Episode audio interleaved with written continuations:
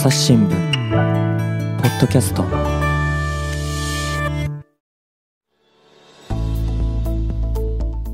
朝日新聞の木田光です、えー、本日は盛岡総局の小畑純一さんをお迎えしています、えー、テーマはマラソンになります。よろしくお願いします。よろしくお願いいたします。盛岡総局の小畑純一と申します。で今日は、えーと、走りながらゴミを拾う取り組みについてがテーマなんですよね。そうですね、はいえー、プロギングというまあ、種目というか取り組みなんですけれども、はい、初めて聞きましたこの言葉、はい。えー、全世界的に、まあ、そういったことを活動している人たちがいましてですね、はい、まあ、あの語源としてはスウェーデン語の拾うということと、うん、英語の走るを合わせてできた造語だそうです。まあ、あの私はあのゴミを拾うというよりは趣味がマラソンランニングなのでランニングをしながら何か、あの、できることないかなと考えたところ、まあ、あの、道端に落ちているゴミを拾っていくのがいいんじゃないかなと。うん、で、えー、ランニングそのものにとってみても、えー、常に、えー、キョロキョロしながらゴミを見つけたら、あそこで立ち止まり、うん、えー、前かがみになって、えー、拾って、袋に入れて、またスタートする。ストップゴーの繰り返しなので、うん、えー、しかも両手に、えー、左手にはいつもビニール袋、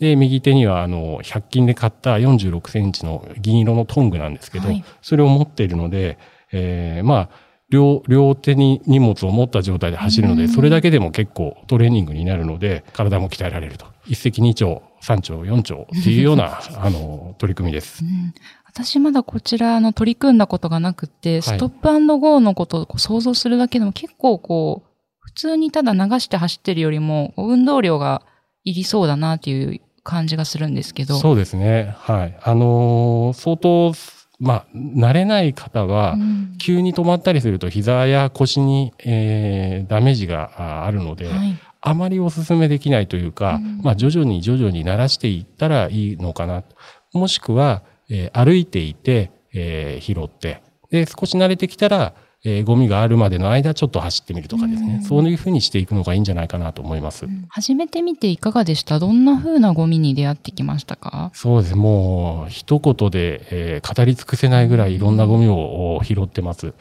あのいつも持ち歩いているのは、ペットボトル、うん、ティッシュのケースが 5, 5, 5箱ぐらい入る40号の、えー、ビニール袋なんですけど、はい、だいたい毎日10キロから20キロ朝えー、走って、それが、まあ、パンパンにいっぱいになるぐらいの分量を拾ってます。タバコの吸い殻もありますし、はい、菓子パンの空き袋、おにぎりの袋、えー、ホットスナックの袋、えー、その他あ、あとティッシュとかですね、えー、コロナ禍になって不織布のマスクが相当ありますね。えー、一日に何十個も拾うような時もありましたね。なんか変わったゴミとか、大きいゴミとか、そういうのもありますか？そうですね。えっ、ー、と、変わったところでは、まあ、あの、ゴミというか、落とし物も結構遭遇することがありまして、はい、えー、例えばですね、女性の方だったんですけれども、えー、脱毛、あの、無駄毛の処理のエステサロンの会員証だったりとか、あとあの、土木建設会社の、えー、作業員の方が多分つけていた、はい、あの、名札だったりとか、あと、岩手県では、中高一貫校の生徒さんの、あの、学年と名前が書いたネームプレートなんかも拾ってました。あの、まあ、交番に届けるってこともあるんですけど、定期券とかは交番に届けるんですけど、はい、すぐ、あの、返却した方がいいような場合は、学校だったり会社だったり、えー、お店だったり、えー、調べて、直接送ったりお持ちしたりするような時もあります。大事なものも落ちちゃってるんですね。あそうですね。はい。あと、あの、持ち主が不明で、あこれどうしようかなって思うようなものが結構あって、あの、例えば高校生とかなのかなと思うんですが、えー、カバンにつけてる可愛らしいマスコットよくありますよね。ねで、多分自分の経験からしても、あの、アイドルの、あの、キーホルダーだったり、大切なものだと思うんですよね。ももクロですか？小畑さんは、ももクロ好きで。そうです。いや、私は絶対落とさないと思うんですけど、まあ、あの、間違って落としちゃった子はかわいそうなので。確かにレアものかもしれないですね。そうですね。あの、目立つように、どこかにぶら下げたりとか、雨に濡れないようなところで、あの、人目に触れるような感じで、あの、置いといてあげることもよ、よくあります。重さとか大きさとかは、どんぐらいのものまで拾うんですか？そうですね。あのー、やっぱりビニール袋に入らないような、うん、あの大きなもの結構ありますので、まあそれはあの無理しないで持って帰らないで、たまああの、ゴミ集積場に運んだりとか、あとあの、道路上にトラックとか乗用車のあの部品が落ちたりとか、そういう時もあるので、それはあの、道端に、えっ、と、飛ばないように、えー、避けたりとか、そういうこともありますね。あとあの、大量に紙ゴミが散乱して、まあトラックの積み荷が落ちたり、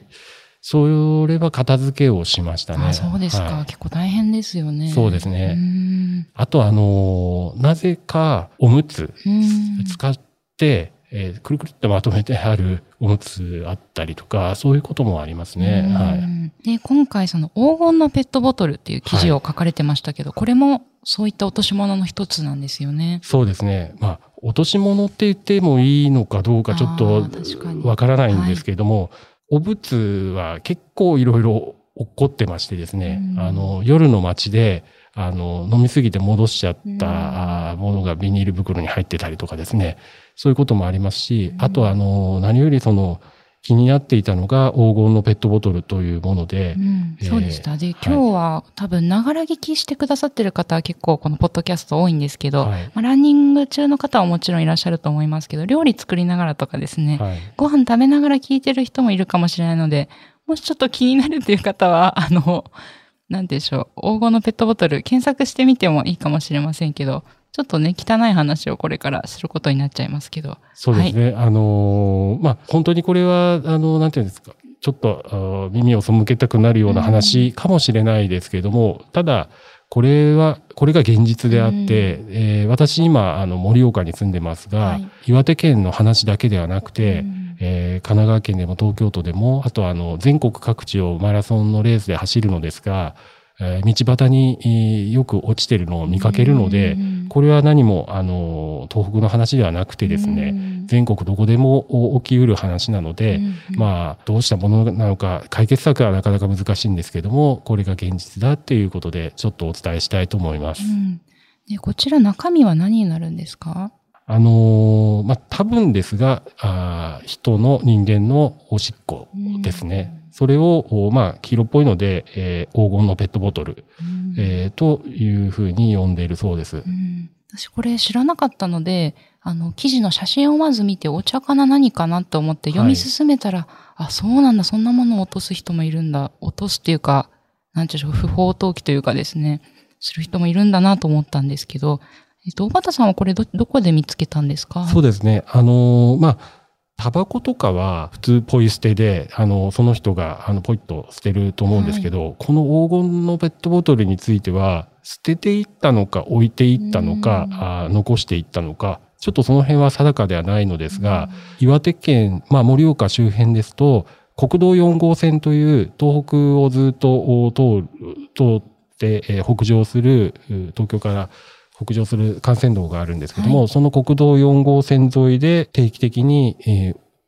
落ちているのを、あのー、見つけました。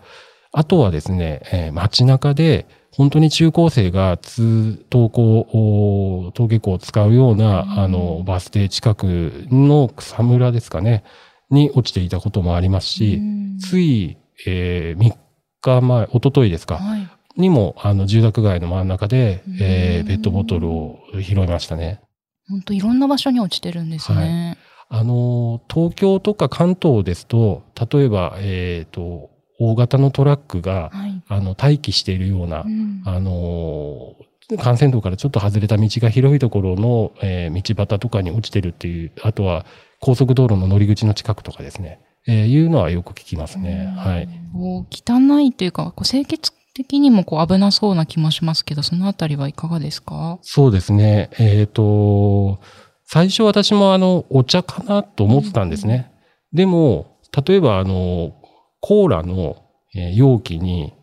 全く色が違う、うん、黄金色の液体が入ってる。あれこれお茶じゃない、お茶でもないし、コーラでもないと。うん、えー、で、よくよく見るとですね、大体なんですが、満パンには入ってないんですね。半分ぐらい入っていて、しかもよく見ると、あの、ちょっと泡立ってると。で、多分、用を足した時の温度差も影響してるのかなと思うんですが、ちょっと凹んでるのが特徴でですね、あの、まあ、中は、まあ、もしかしたら動物のおしっこかもしれないですけども、多分まあ人間なんだろうなというような、うん、あの中身ですね。これ拾った場合どんなふうに処理をされてるんですか？あの、私毎朝走っていて、一番最初に盛岡で、えー、見つけた時は、これ本当によくわからなくて、うん、えー、開けてみたら、開けてその液体が入ってると大体その場で流すことが多いんですけども、はい、ビールを例えば飲みかけで捨てていってしまった場合、うん、そのまま持っていけるわけに、持っていくわけにいかないので、ひっくり返して流してるんですけど、それと同じようにペットボトルの液体も大体流してたんですね。うん、ゴムの手袋はしてるんですけど、そのを最初にやった時、もうもう強烈な匂いがしてですね、うん、おおって込み上げてくるようなひどい匂いで、これはまずいなと思って、で、当時、あの、コロナの感染症の影響とかもあって、あの、まあ、ばい菌も怖いですし、はい、これは素手で触ってもいけないし、あの、飛び散って、あの、汚れるわけにもいかないので、じその時から、えー、余計にビニール袋を持って、あと、あの、使い捨ての、あの、ビニールのゴムの手袋を持つようにしました。で、見つけたら、まずその場で、ビニール袋に入れて、公衆トイレを探してですね、うん、えー、そこで流すようにしてます。うん、ただ、あのー、まあ、東京とか首都圏にお住まいの方はわかると思うんですが、えー、1キロも行けば大体公衆トイレがどっかしらにあるものだと思うんですけれども、はい盛岡の場合はですね、あの、なかなかそういうところがなくてですね、拾った場所によっては5キロぐらいそのままペットボトルを持ってですね、移動することもあります。で、えー、トイレに行ったらば、あの、ゴムのビニール使い捨て手袋を装着して、まあ、キャップを外して、便器に流すと。はい。多い時は月にどのぐらい見つかったりするんですか？そうですね。えー、週に2、3回ぐらいの時もありましたし、日によ、まあ、その季節によってだとは思います。あの、週に2、3回は本当定期的に同じ場所に落ちていることがあってですね、えー、それはもうずっと回収してました。ただ、あの、この記事が出てからですね、なぜか拾う回数が激減してですね、はい。どういうことなのかちょっとわからないのですが、あの、少し私のその、作業が楽になったなというふうに思ってます。で、あの、どんな方が、まあ、何のためにこういうことをされてるかって、取材もされてましたよね。そうですね。はい、専門業者や、あの、有識者、専門家の方を探そうと思ったんですけれども、なかなか、あの、いらっしゃらなくて。確かに、どの専門家に聞けばいいのか、ね、こう、難しいですね。はい、で、まあ、あの、介護をされる方とか、あと、あの、いわゆる癖に、うん、人間のその傾向とか、はい、あの、精神的なものなんじゃないかとか、いろいろ調べたんですけども、はい、結局、どういうわけかわからなかった。うん、で、ただ、あの、日頃からこのペットボトルに接してる人は誰なのかって調べたところ、うん、あの、いわゆるお部屋、片付けるのが苦手な人た、はい、方々とか、あとあの、一人住まいで荷物に囲まれたままお亡くなりになられてしまった方とか、うん、お部屋をきれいに清掃する専門の業者の方に聞いたところ、あの、そういった部屋からかなり、あの、おしっこが入ったペットボトルを大量に、えっ、と、見つけることがあると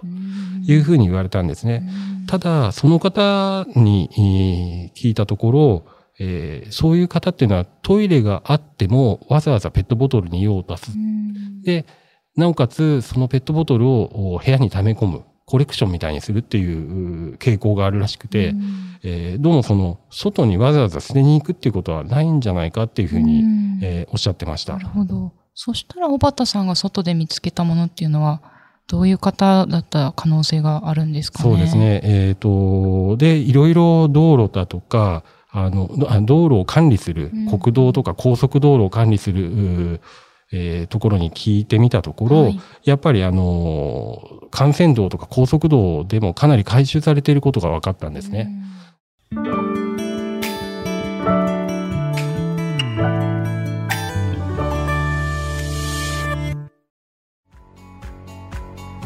私は朝日新聞歩きき。人工音声が伝える速報ニュースのポッドキャストです。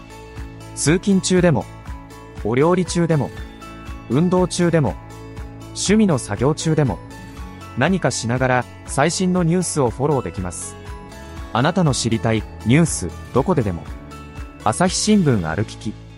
たった数分で今日のニュースをまとめ聞き。で、あの、定期的に戦争すると、やっぱりあの、見つけるので、えー、彼らも一生懸命処理していると。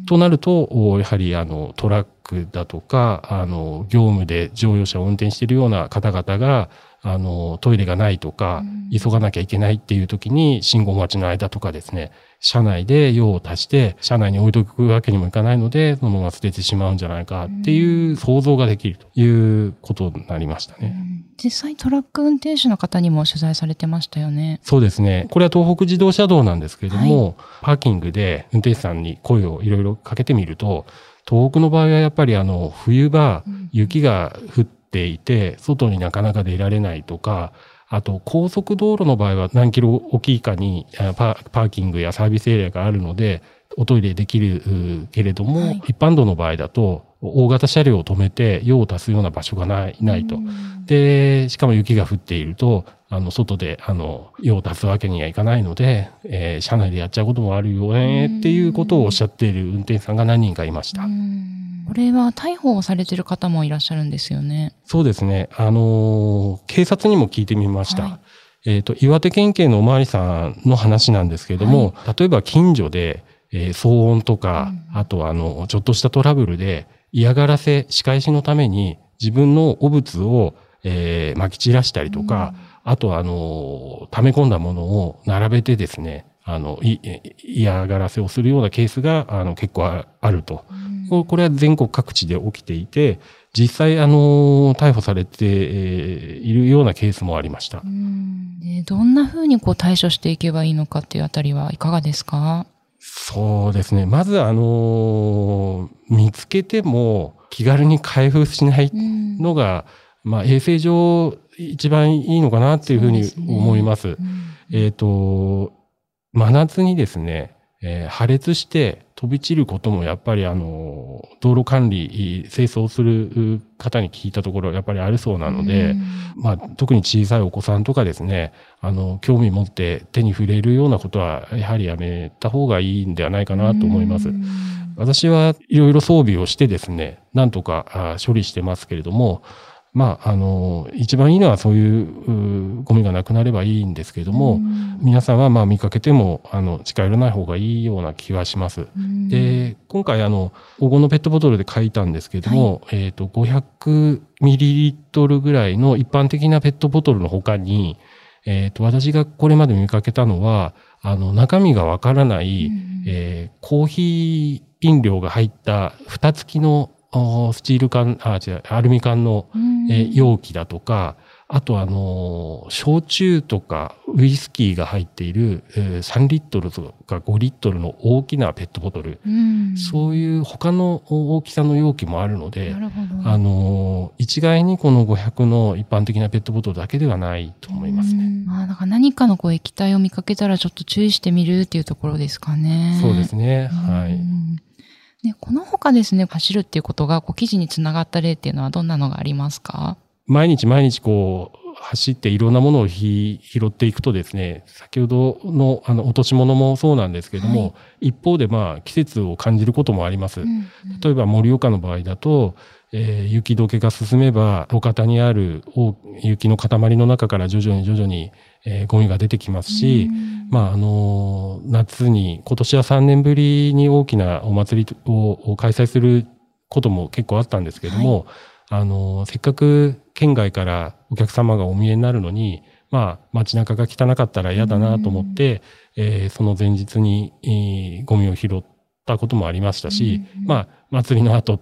で、えー、いっぱいゴミが落ちてる日もありましたし、うん、まあ、あの、ゴミ拾いながら、あの、季節を感じたりとか、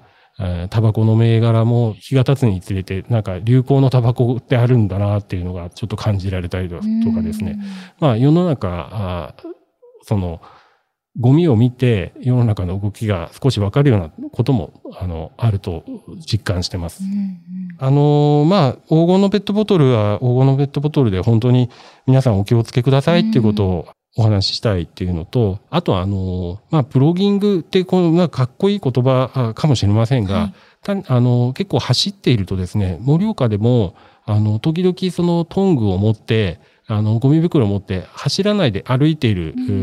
スポーティーな服装の方とか、いろいろいらっしゃってですね、あの、そういった方々は何か仲間意識というかですね、なんか知らない人でも知ってるような気がしてですね、あの、おはようございますって、あの、挨拶したりし、あの、結構そういう交流もあるので、あの、意外と楽しいなというふうに思ってます。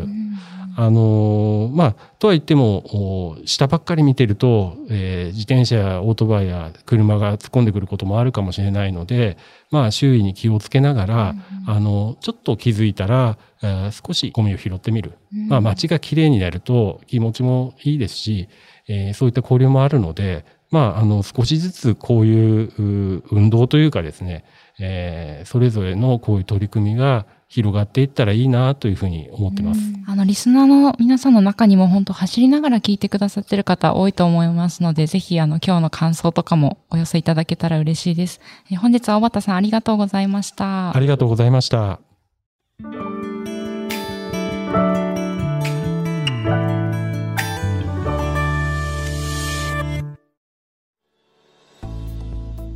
はい。本日は、えー、小畑純一さんとマラソンの話を、えー、お届けしてきました。で、えっ、ー、と、今日お話しいただいたものは、えー、朝日新聞デジタルでも記事が読めるんですよね。はい、そうですね。はい、あのー、えー、これまで私が走った、あのー、マラソン、えー、250キロや500キロ、うん、えー、長い距離でどんなことが起きていたのかあっていうようなことを朝日新聞デジタルに現記事で書かせていただきました。はい。今日お話ししてないことも本当いろいろドラマチックなことがありますので、ぜひ記事をお読みいただけたらと思います。えっ、ー、と、番組の概要欄にも URL を貼っておきます。それからツイッターも小畑さんされてますよね。そうですね。ツイッターで、えー、毎日こう走っている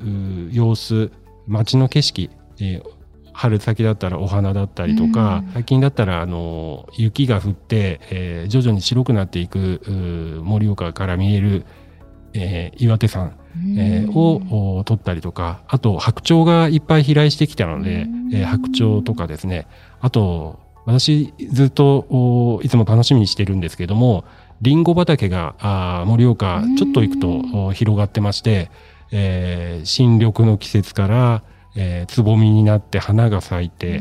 花が終わったと思ったら、瞬く間に、こう、リンゴの実が、小さい実ができてですね、それが徐々に色づいていって、収穫近くになると、下に銀色のシートを貼ってですね、真っ赤になるように、えー、手入れされてるんですね。まあ、そんな様子だとかですね、岩手の自然の景色を、あの、撮ってますので、もしよかったらご覧ください。はい。こちらも概要欄に貼っておきますので、よろしくお願いします。本日はありがとうございました。ありがとうございました。えー、リスナーの皆様番組を最後まで聞いてくださりありがとうございました。えー、今後も朝日新聞ポッドキャスト、番組を続けるためお力添えいただけると幸いです。ご使用のアプリから番組のフォロー、レビューをお願いします。えー、他にメディアトーク、ニュースの現場からといった番組も配信中です。